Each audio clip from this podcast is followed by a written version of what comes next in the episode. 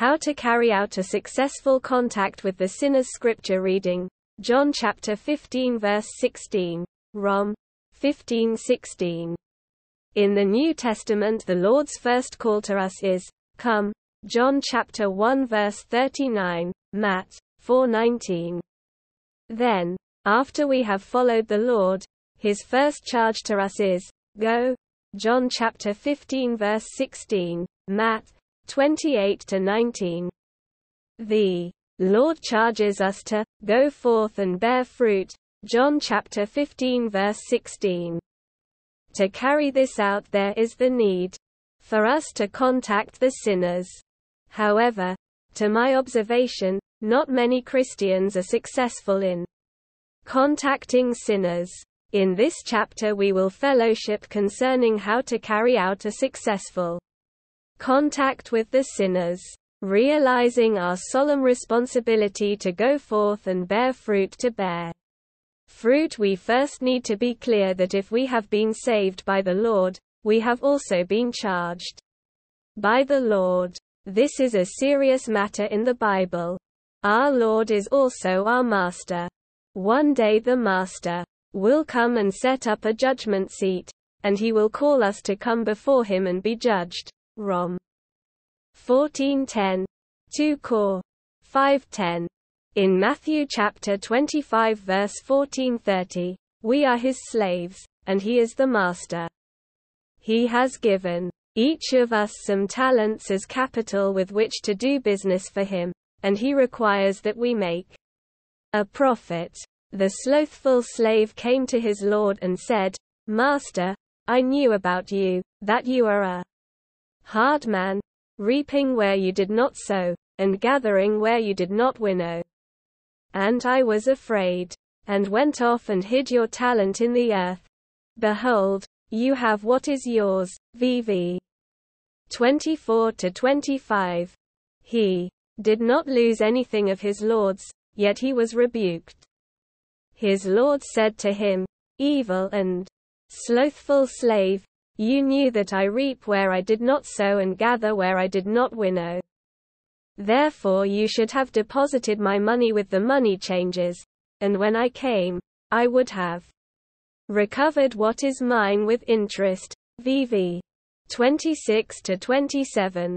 This parable in Matthew 25 applies to each of us. We were redeemed. We were bought with a price. Therefore, we are his slaves, and he is our master. 1 Cor. 722-23. The first thing the master wants us, his slaves, to do is to invest the talent or capital he has given us, that is, to do business for him.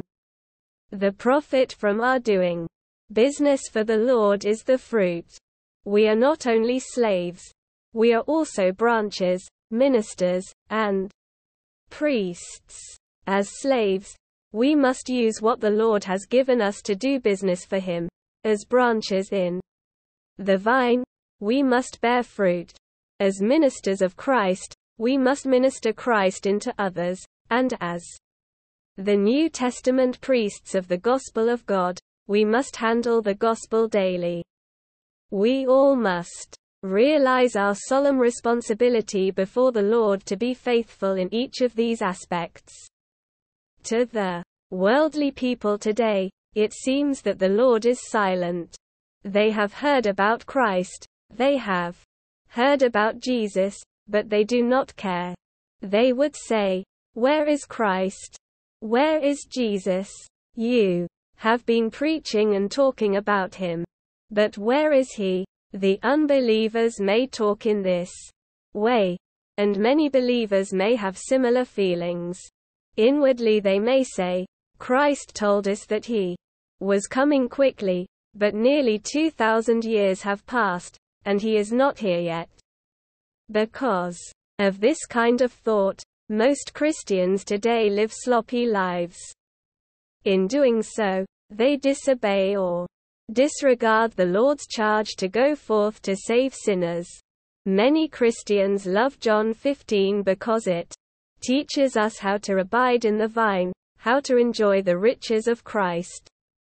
However, in verse 16 the Lord said, You did not choose me, but I chose you, and I set you that you should go forth and bear fruit and that your fruit should remain.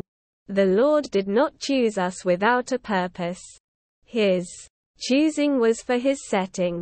He has set us for three things. First, we should go forth. Second, we should bear fruit. And third, our fruit should remain. In this matter we have no choice.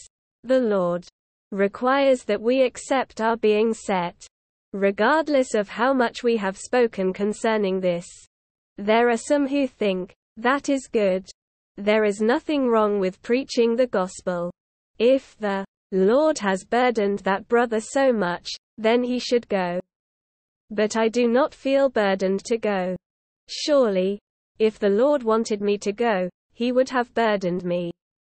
We may not speak this, but this may be in our heart. One day when we stand before the judgment seat of Christ, we will have to give an account of what we have done.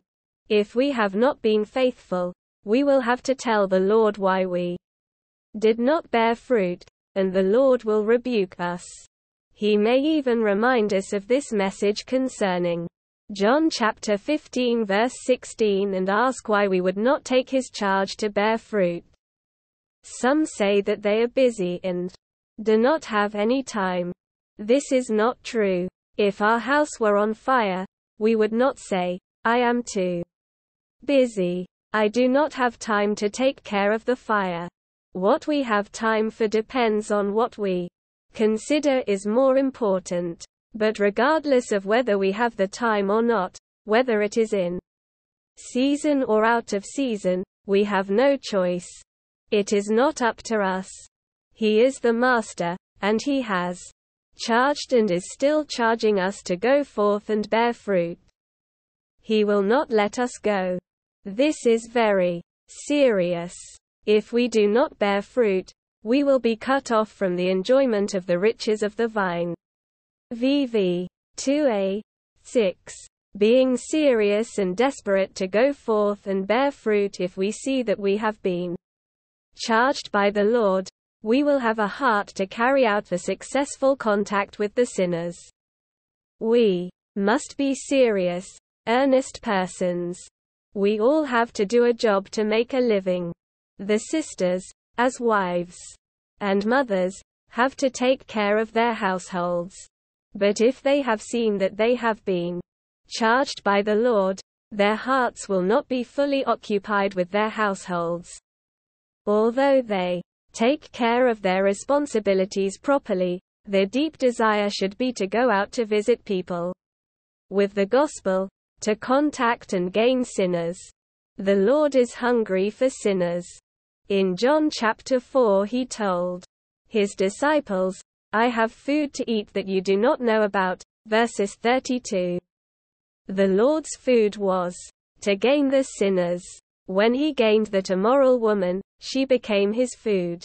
That satisfied his hunger. We all must realize that the Lord is hungry and is waiting to be satisfied. The lack of gospel preaching today in Christianity is shameful. Christians may like to talk about many things in the Bible except fruit bearing. In John 15, abiding is not merely for abiding. Abiding is for fruit bearing. The Lord Jesus said, Every branch in me that does not bear fruit, he takes it away. Version 2. To be taken away is to be cut off from the vine. Many Christians have already been cut off. They do not have the enjoyment of the riches of Christ. Some may say, I have not brought one person to the Lord for six years, yet enjoy the Lord very much. This is based upon their feelings, not upon the fact. The fact is that they have not borne fruit. Fruit bearing is the real evidence that we genuinely enjoy the Lord. His word tells us clearly that if we do not bear fruit, we will be cut off. We have to realize that we have been charged by our Master, and then we must be serious and desperate to go forth, to bear fruit, and to keep our fruit. This depends upon the Lord's setting us in John chapter 15 verse 16. This setting indicates that He has prepared an environment to accommodate our every need so that we can bear remaining fruit. The Lord has prepared and arranged all of our situations so that we can carry out our being set. Verse 16 is like a mother telling her children, I have cooked that you should eat. If they do not eat, they will miss the opportunity. Today, many Christians are missing the opportunity. The Lord has set us, He has set everything, especially for those of us in the United States. What a good setting we have received. We have not been set to live alone on a high mountain. People are everywhere. Furthermore, He has given many of us jobs for only eight hours a day, five days a week. Every evening we have three or four hours, and every weekend we have two days. This is according to the Lord's arrangement and setting. In addition, the Lord has given us many relatives. There is an environment and situation that is just right for us to gain people. When we meet the Lord, we will have no excuse, because by his setting, he has prepared the environment with all the situations that we need for bearing fruit. The only problem is that we would not go forth. We must take this very seriously. It is not a matter of merely fulfilling our duty, it is a matter of life or death. We must be serious, earnest, and desperate to go forth to gain people for the Lord. Praying for the sinner's salvation to have a successful contact with sinners, we must be those who pray at all times. 1 Ths. 517, Luke chapter 18 verse 1. While we are working, we must be praying for one or two of those with whom we work. We should pray, Lord, Remember these ones that I am burdened for. You desire all men to be saved. Remember them and visit them with your salvation. We must be persons who pray day and night without ceasing. God's desire for man's salvation requires our prayer. For it to be carried out, 1 Tim 2 to 1, 4. Learning to speak Christ, to speak by the Spirit, and to speak according to the leading of the Spirit in contacting sinners, we must learn to speak Christ. This is not easy. It is easy to talk about common things, but to speak Christ requires much exercise. Not only must we speak Christ in a general way, but also we must learn to speak Christ in a particular way. The enemy is very subtle. Whenever we share the gospel with a sinner, sooner or later the sinner will try to stop our speaking. When we are speaking Christ, our mouths should never be stopped by the unbelievers. This cannot be learned easily and requires much practice. Every time we go out to preach the gospel, we should first practice speaking Christ for at least 10 minutes in our home. We all must practice speaking Christ. If we practice speaking Christ all the time, it will become easier for us, and we will become rich in speaking Christ. Then, regardless of how the unbelievers respond to us, we will be able to speak Christ to them in a particular way so that they may be saved. Sometimes we may need to speak a short story concerning Christ, but this should not be a long, sea story. If we practice, we all can learn to speak Christ to the sinners. We must also learn to speak by the Spirit. If we are going to speak, we must speak by the Spirit. To speak Christ and to speak by the Spirit will save us from all kinds of meaningless talk. But I cannot tell you what you should speak. The Lord said, when they deliver you up, Do not be anxious about how or what you should speak, for it will be given to you in that hour what you should speak. For you are not the ones speaking, but the Spirit of your Father is the one speaking. In you. Matt 10:19-20. When we speak to people, our heart should be always looking to the Lord. We should not speak anything but Christ, and we should speak only by the Spirit. These are the governing principles. If we keep these two principles, the Spirit will lead us to speak the right words. Now that we have been charged by our Master to go forth and bear fruit, we need all these items as our preparation. We need to be serious, earnest, and desperate in our desire to bear fruit. We need to pray for the sinner's salvation continually, and we need to learn to speak Christ, to speak by the Spirit, and to speak according to the leading of the Spirit. We can practice these things in two ways. First, we can speak Christ by the Spirit in our homes. We can speak Christ to the air and speak to the air by the Spirit. While we are speaking, we should practice looking unto Him to receive the leading of the Spirit. We can all practice in this way. The other way to practice is to go to your close relatives and speak Christ to them by the Spirit. Under the Lord's leading. By this kind of practice, we will learn a lot. The way to go forth and bear fruit as a team when we go to contact the sinners, we should not go by ourselves but as a team. According to our study, it is best to have a team of three with two brothers and one sister. Or one brother and two sisters. Because we are going to baptize people, there should be a brother to do the baptizing. Furthermore, the ideal team would have an old one, a young one, and a middle-aged one. To have these three different age levels is very useful. It may be hard to form such an ideal team, but we should do the best we can. Once we have formed a team, each member must learn to bear his own particular responsibilities. With the proper coordination when we go out, to preach the gospel, we must first learn how to knock on a door or ring a doorbell in a proper way. If we go to a sinner and ring the doorbell in a wild way, this may offend him, and he may not open the door to us. Even if he opens the door, he may not talk to us because we have made him unpleasant and unhappy. We must learn to do everything in a way that is pleasant to people. No one can teach us this. We must learn it by practice. The team members must be frank with one another in determining who is the best for each responsibility. Who is the best one to ring the doorbell?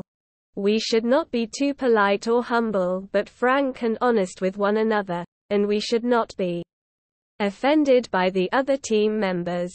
One on the team is the best to ring the doorbell in a way that does not offend people. Another may be best at greeting people when they come to the door. We have to learn this as a team.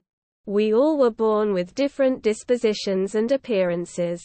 We should have a person greet them with a smiling face that would make everyone happy.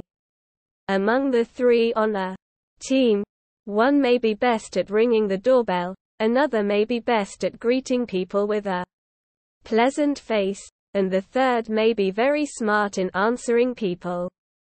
This is a team with a proper coordination. In principle, we must practice in this way. These small steps lay a foundation for our contact with sinners. Answering according to the Spirit if we want to be successful, we must learn to answer people in a proper way. The way we answer means a lot. If we answer properly, this man will be saved. If we do not answer properly, this man may perish. It is a matter of life or death. For this matter we have to pray very much, Lord, help us in answering people. If we Pray much and trust the Lord. The Holy Spirit will surely give us the best words at the right time. It depends on how the Lord would lead us. Sometimes the Spirit may lead us to say, We are not Mormons or Jehovah's Witnesses, because at that moment they were considering that we might be Mormons or Jehovah's Witnesses. They were tired of that kind of person. We must learn not to speak in a common way. By following the leading of the Spirit, we can answer people properly. Then, our speaking will not offend them, but it will stir up some interest within them. Taking control of the situation after we go into someone's home, we should not be shy or fearful. We do not need to be afraid. If they will not ask us to sit down, maybe one on the team would say, Let us sit down. We would like to read this little booklet with you, The Mystery of Human Life. When we get into their home, we should not leave the situation under their control. We must learn to take control of the situation in a pleasant way. Then it will be easy for us to speak. We can go directly to the booklet The Mystery of Human Life. To use this booklet, we must become very familiar with its contents, and we should not follow it legally or read every word. In a living way, in a striking way, in an attracting way, we should present the points to them from this booklet. Then when they are ready, we can lead them to call upon the name of the Lord. We should not speak too much, and we should not waste any time. While we are talking to a person, we also have to discern what kind of person he is. About 30 years ago in Taipei, I classified human beings into more than 30 classifications. Some people were born stubborn, and some were born humble. Some people will agree with anything. From their talk, you can realize that they are loose persons. To them, whether they go to heaven or hell, whether they are baptized or not, whether they believe Buddha or Jesus, it is all about the same. We should not put any trust in such a person.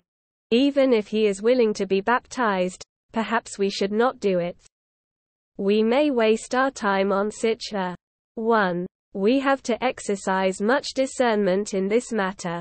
Selecting the promising ones to raise up in our going, we should not be anxious to get many people baptized. We should not bring forth too many children. If we baptize 21, these 21 will exhaust us. We will not be able to raise one properly. If each of us baptizes only three, we can spend all our energy to raise up these three children in a proper way. When we talk to people, we should exercise to realize what kind of persons they are. Then the Spirit will lead us to know what to do. We should not be so anxious to get them baptized. If no one is baptized tonight, we still have tomorrow. If no one is baptized this week, we still have next week. If no one is baptized this month, we have next month. Even if we cannot baptize one this year, we have next year. We all must have this kind of attitude. Our goal is first, to get people saved, and second, to get the saved ones into the church life for the building up of the body of Christ as a living testimony. Through our experiences, we have learned that to bring people to Christ is not as hard as to bring the saved ones into the church life. If we brought one out of 20 baptized ones into the church life, that would be marvelous. If we went out about once a week, maybe for only 45 weeks in one year, we could easily baptize 20 to 30. Then if we could get one out of these 20 to 30 into the church life, that would be wonderful. This is a word of experience. We should not be anxious but learn how to exercise our discernment. If we practice earnestly, after three or four weeks of going out, we can surely get two or three baptized. Although our discernment is not always accurate, in principle, we have to exercise our discernment regarding these two or three. If we realize that none of these are that promising, we should go on to get more baptized until we can get two or three that we consider to be quite promising. Then we should stop getting people saved for a while and use our time to take care of these newly baptized ones. Because it is difficult to bring someone into the church life, we must do this in a selective way. Of course, we have to realize that our selection might not be so accurate. While we are selecting, we must trust in the Lord that He will lead us. Then we can concentrate our labor and our time to feed and to raise up these few. Just like our own children, and we can be quite hopeful that they will be brought into the church life. If we can bring only two out of 30 baptized ones into the church life within a year, that will really be marvelous. If we take this fellowship and put it into practice by teams, each team can baptize about 30 people within one year. I believe that two to four of these can be brought into the church life. I do not expect all the church members to go out to preach the gospel in this way. Some are not so healthy or have other reasons. After much study I feel that as long as one third of our members practice visiting people for the preaching of the gospel, we will have good success. Out of 150 meeting together, 50 must be burdened and charged to go out in this way. The need for instruction visiting people in this way is not easy. We cannot do it according to our natural way. It is something we must learn. In order to do anything skillfully, we must be trained. If we desire to play basketball, we cannot play it in a natural way.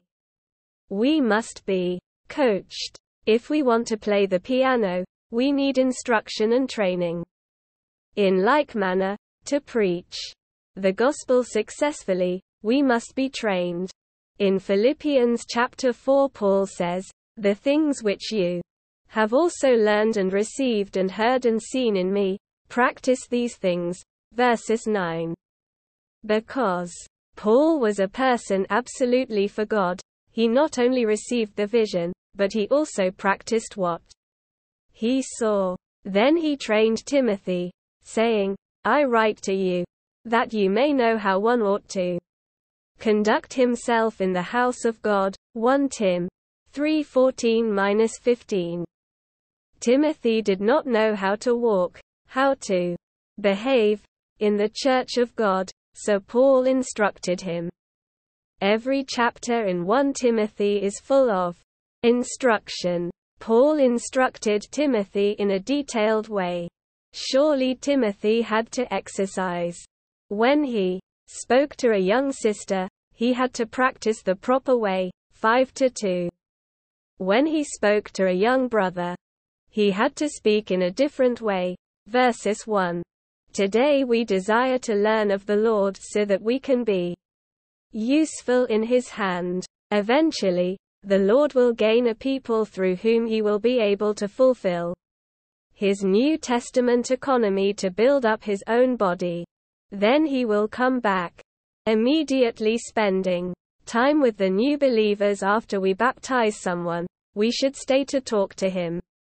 If time allows, we should talk to him for two hours. We should not go away quickly. After a mother delivers a child, she should nourish this little babe with milk right away. We have to stay as long as possible to give the new ones their first feeding. Then we should go back at least within three days. If we do this, we will surely raise up some of these new believers. In raising them up, we must try to bring them into the church life. If we carry out the proper feeding, nourishing, and cherishing of the new ones, there will be a good possibility that they will be brought into the church life. This is the way for us to carry out a successful contact with the sinners. When I say successful, I mean that we would not only bring them to Christ and baptize them but also raise them up as genuine believers growing in life and bring them into the church life.